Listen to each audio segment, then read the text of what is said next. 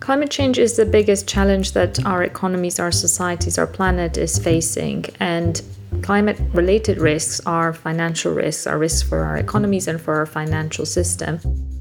If you put a price on something, generally we try and change the behaviours about the production or consumption of that particular item. So we're trying to move to a better allocation of resources and shifting that burden of obligation onto the people who are causing the problem.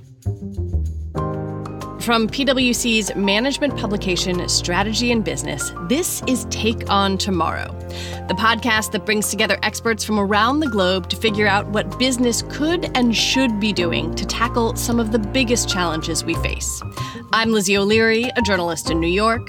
And I'm Ayesha Hazarika, a columnist and in a former life, a senior political advisor in London. In this episode, we'll be exploring a tool that could and does motivate businesses to curb their carbon dioxide emissions and help fight climate change.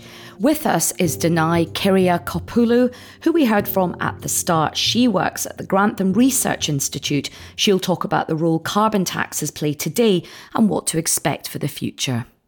Carbon taxes and green tax incentives are increasingly influencing decisions business makes, whether they're applied directly or through the form of carbon markets. Joining us now is Ian Milborrow, a sustainability and climate change partner with PwC UK, an economist by training, and advises clients on net zero strategy and business transformation and the design and delivery of climate finance initiatives. Ian, welcome to the show. Lizzie, Ayesha, uh, good afternoon. Nice to talk to you today. Now, Ian, in very simple terms, what is the point of attaching a price to carbon? Well, Ayesha, a price to carbon if you put a price on something, generally we try and change the behaviours about the production or consumption of that particular item. So we're trying to move to a better allocation of resources and shifting that burden of obligation onto the people who are causing the problem. We're going to get into more detail in a few minutes, but just explain it in simple terms. What exactly are carbon markets? So, generally, I think about carbon markets in three forms really. First, are regulated emissions trading systems where the quantity of carbon is specified and the market determines the price. Seen lots of examples of those across the world. Secondly, are carbon taxes, where a price is attached to a unit of carbon and supply and demand uh, determines the outcome. And thirdly, are carbon offsets, which are a slightly different concept, whereby you are rewarded in the form of a carbon credit if you undertake an activity that's better than what would have happened otherwise. Ian, we're going to hear your views on how business should approach carbon taxes and carbon markets. But first, we're going to go to Danae Kyriakopoulou.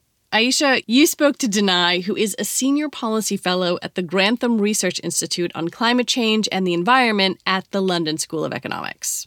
Yeah, so Danae told me that the Grantham Research Institute is focused on a wide range of policy related to climate change and the environment. Here's how she explained the kinds of questions she works on. I'm an economist and I look at the intersections between climate change, economic policy, economic development, and international finance and the financial system. So, how does climate change affect the economy? What can economic policy do to support action towards addressing climate change? How can we reform our financial system? What can banks, central banks, financial regulators do to address climate change? Carbon pricing is about polluters paying their fair share for what they're doing. And how successful do you think carbon pricing is? It creates economic incentives. We have loads of examples of countries that have put in place carbon prices. It creates this incentive by making the polluter pay, but also incentivizing them to shift to cleaner forms of production and also to consumers to shift their consumption to reduce energy consumption, for example, it creates these incentives to adjust our behavior. And can you give us any examples of countries in which carbon pricing has worked effectively or sectors in which carbon pricing has worked well? So, in terms of which sectors are most affected by carbon pricing, it's primarily energy. It creates incentives to change the energy mix from dirtier sources of energy to cleaner sources of energy. transport sector also in terms of incentivizing shifting away from vehicles that burn dirty fuels to electric vehicles, uh, but also industrial sectors as well, who have energy intensive and emissions intensive sectors. And then in countries, carbon prices are fairly widespread. There is a total of 68 carbon pricing initiatives globally, and that includes 46 countries and 36 sub regional, subnational jurisdictions.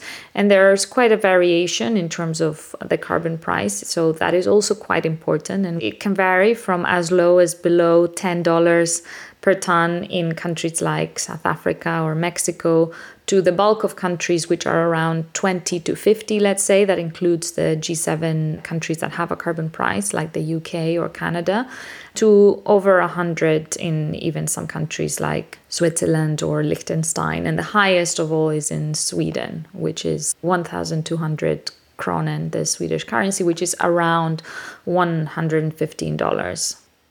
Now let's um, move on to looking at the differences between a straight carbon tax and an emissions trading system. Just explain to us what those two things are and why they're different and what works best in your estimation.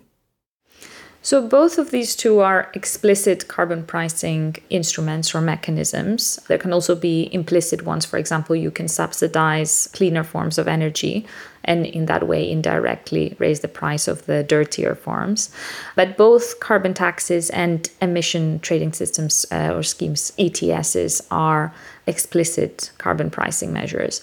The difference is that in the case of a carbon tax, the government determines the price of carbon, and the market then determines the quantity of emission reductions by setting the price.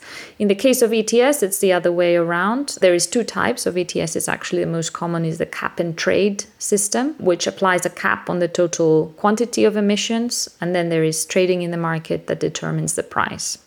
And why is it that a lot of pro market economists often favour emissions tradings when they are thinking about how to tackle climate change? Climate change is the biggest market failure because we do not internalize these costs. And Pro market also means acknowledging these instances where the market does not produce the optimal result and figuring out ways to correct that, figuring out ways to support the market to get to the most efficient outcome. And ETSs and carbon taxes are a way to support the market in getting to the right place. They create these incentives within the market. It is not an imposition in terms of the market should do X or Y. And what do you think are the, the drawbacks of carbon taxes? There is a tendency to think of carbon pricing as a solution, as a silver bullet, as something that will magically solve climate change from one day to the next. And I think it's dangerous to think in that way. It is a very important ingredient that we must have, but it is not the only thing that we must do. I think another thing we must be careful about is how do you implement this in a way that does not harm those that are most vulnerable? We want a green transition, we want a transition to a an economy that is robust in terms of the risks of climate change, but also we want a just and a fair transition. And there are risks that, if implemented in a way that does not prioritize this, such taxes can be regressive. And just on that point, in terms of a just transition and carbon pricing, how can you make that as fair as possible? So we must be aware of the impact that such taxes may have on lower income households. Of course, when a government imposes such a tax, it also gets the revenue from the taxes. So there are different ways to use the revenue to support those households that are most affected by the, the taxes and also those that are most affected by climate change as well, those that are most vulnerable and exposed. So there are various tools that we can use, for example, using this tax revenue to subsidize energy efficiency improvements so that households reduce their demand for energy in the first place or incentivize and subsidize the shift to electric vehicles, for example. What is carbon leakage and how do we deal with it? Yes, so we are in a world where, because of globalization, there is very strong trade links across countries. We're also in a world where different countries have different speeds in terms of their climate ambitions and in terms of their climate actions. And that creates differences and distinctions because if country X has a carbon price of 80, let's say, and another country has a carbon price of 10, that creates differences in terms of how their businesses adapt to that. So businesses in one country will be subject to more strict environmental regulations than businesses in another country. That creates competitiveness issues.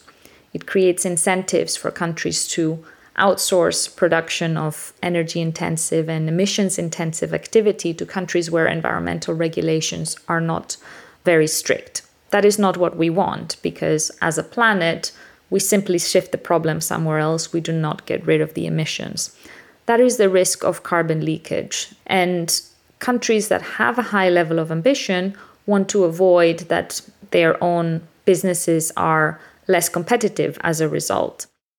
And could you describe some of the ways that these countries are dealing with carbon leakage? So, a very direct way to deal with that is border adjustment mechanisms. So, this means, for example, the EU is now considering the so called CBAM, the Carbon Border Adjustment Mechanism, as a complement to its climate ambition. It says European firms shouldn't be subject to these regulations and not be able to compete with firms in, in third countries that are not. So, what we are going to do is we are going to adjust at the border. We're going to put an extra tax on emissions, on carbon embodied in, in imports. And that creates risks of retaliation. There are legal issues with the World Trade Organization that need to be dealt with. Um, so it becomes complicated, but it is possible. The EU has been doing this, it's now in the process of finalizing this. But it's, it's clearly not something that we want there for the long term. Is there a chance that carbon leakage may even result in mini trade wars, or, or there might be retaliations or, or tariffs imposed on countries that are not doing enough? That is what these carbon border adjustment mechanisms are designed also to protect from, to make sure that there is a level playing field. What we want ideally is that there is some convergence in terms of the level of ambition so that you do not need these carbon border adjustment mechanisms in the first place. Now, that is difficult because not every country is at the same starting point, and we need to account for this. We cannot expect countries that are at a much earlier stage of development to be able to move as quickly as those who have already industrialized. But there are efforts to align this ambition. And what is important there is that we do not want to simply have convergence in terms of ambition at the lowest level. We want to have convergence, but also accelerate, also have higher ambition. And Danae, talk to us about an interesting program called Fit for 55. So the EU has committed to net zero to climate neutrality by 2050, and to get there, it has committed to more than halving its emissions by 2030. So the Fit for 55 is this plan for the green transition, and it includes a lot of legislative changes in terms of the energy, transport, industrial sectors across the European Union. And as part of this, there is also plans for the carbon price and the carbon border adjustment mechanism and how to support the industries that will be subject to these stricter environmental regulations and climate laws. There's there's a lot of big things to get our heads around. Many of us are living this in our day-to-day lives. We're seeing this happen in real time. What is the good news that you have for us? And tell us the things that you are optimistic about in terms of the policy tools that we have and things like the, the impact of carbon pricing when it's done properly. Yes, you're asking an economist to be optimistic, but I will try. Um, I think the science gives us optimism. There's been a lot of progress in terms of our ability to to move to cleaner forms of energy, to have more energy efficient infrastructure, homes, uh, buildings, vehicles. You've seen countries where the shift to electric vehicles has been very, very fast. In Norway, for example, you've seen the shift away from coal in the UK very, very fast again. So I think these examples that show that the change is possible quickly give us hope.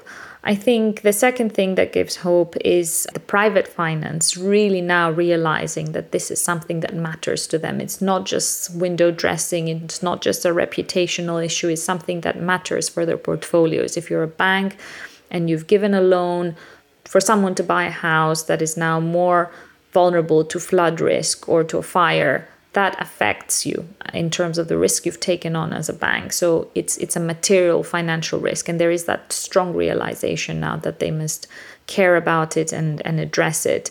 And I think the third is younger generations. I work at a university at the London School of Economics. There is a lot of energy and momentum in, in terms of younger generations.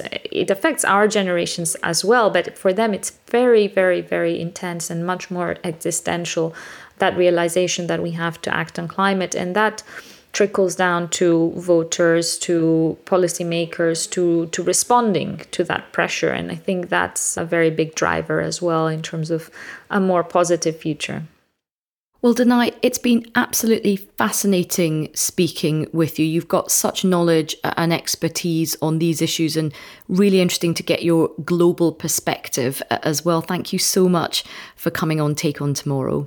Thank you very much for having me. Joining us again now is Ian Milborrow. Ian, what stood out to you from the conversation between Danae and Ayesha? Yeah, I think there's probably three things, Lizzie. I mean, the first one is coverage. So I think, as Danae mentioned, we've seen the growth of these emissions trading schemes over the last 20 years and, and more are being designed. But even as of now, only 25% of global emissions have a carbon price attached to them. So there's still quite a bit of work to be done to embed carbon pricing throughout the global economy. The second point I guess I'd call out is around prices and what the actual prices of carbon are. You know, in Europe, for example, we've seen over the last 12 months an average price of 77 euros per tonne. That provides a pretty powerful price signal. And the third thing I guess I'd say is the intersection with trade that Danae mentioned. So there's something called the Carbon Border Adjustment Mechanism that's being designed here in Europe, and that's an interesting development. It's going to cover carbon intensive products such as cement and steel and try to provide a level playing field about how those products are traded with carbon attached to them. And Ian, let's focus a bit on uh, your clients and the people that you advise. What are the most common concerns around carbon taxation that they bring to you? Yeah, it's a good question, Ayesha. I mean, I think there's a few concerns. You know, many of our clients who have ambitious net zero decarbonisation plans, they probably accept the need for carbon taxes.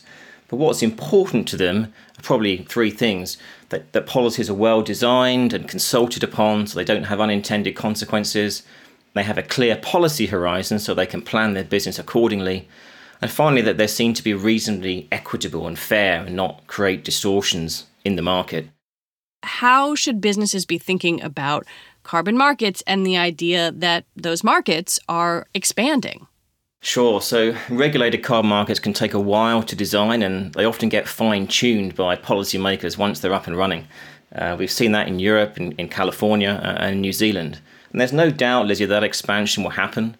Personally, I'd expect more state level schemes in the US to come online over the next few years that a number of middle income countries, the likes of Mexico and Colombia, they might see emissions trading regimes over the next few years as well. So business needs to stay abreast of these developments, particularly if they operate across multiple jurisdictions. Well, I have a question about the jurisdiction issue.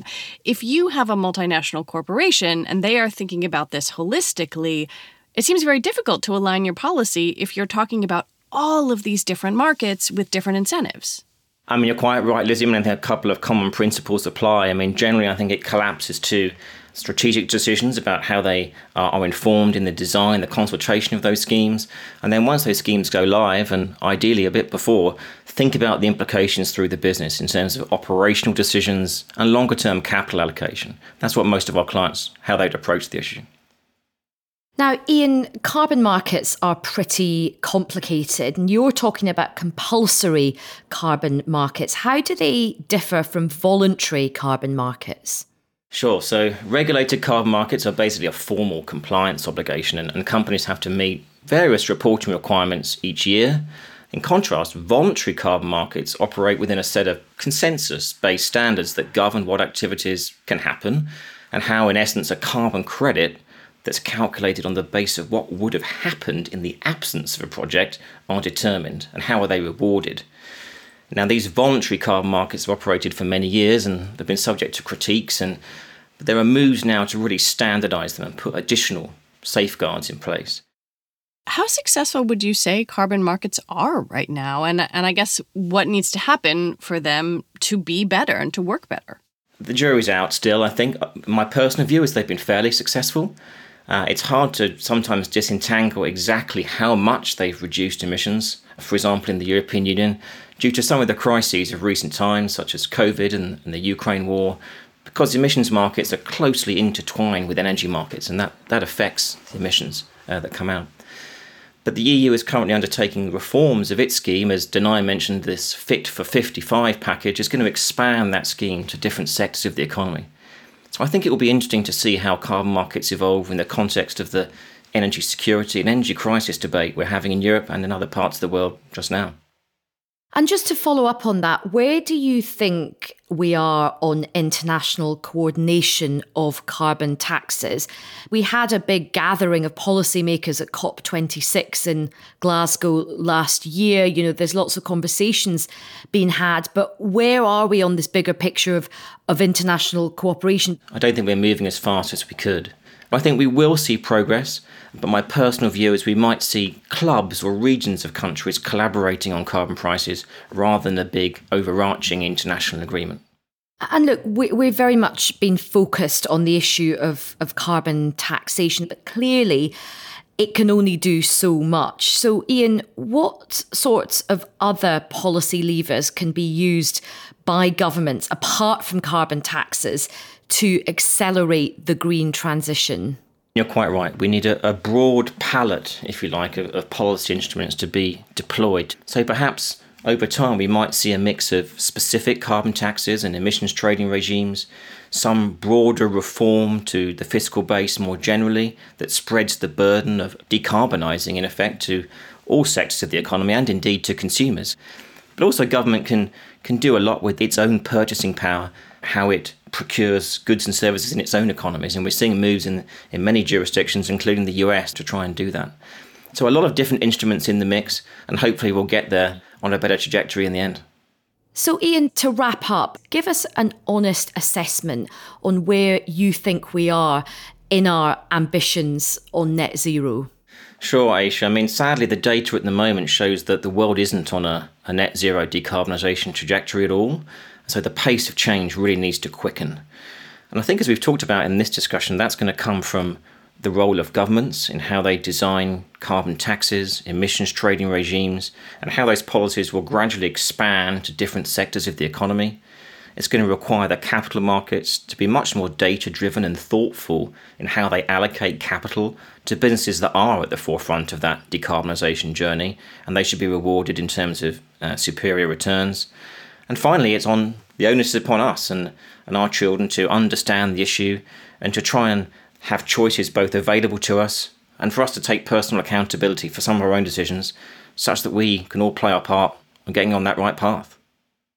Well, Ian, it's been absolutely fascinating speaking with you. Thank you so much for your time. Ayesha, Lizzie, thank you for having me today. That was fascinating. I have long wondered about kind of the guts of carbon markets. And I think one of the things that is most interesting to me is how there are so many different ones. And I think if you're a multinational corporation, trying to think about that and harmonize it is incredibly difficult right now.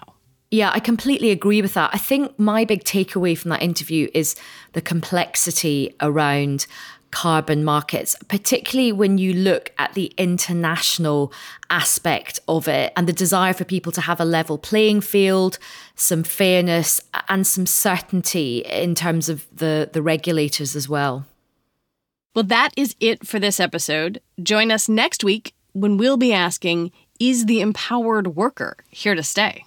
The shift between employee expectations has already happened employees that are in the workforce and prospective employees, their expectations have changed significantly. And I don't see that shift as a negative. I see actually that as a huge positive if we can tap into it well, I think it would have really great outcomes for clients, colleagues, and the broader communities. Take on Tomorrow is brought to you by PwC Strategy and Business.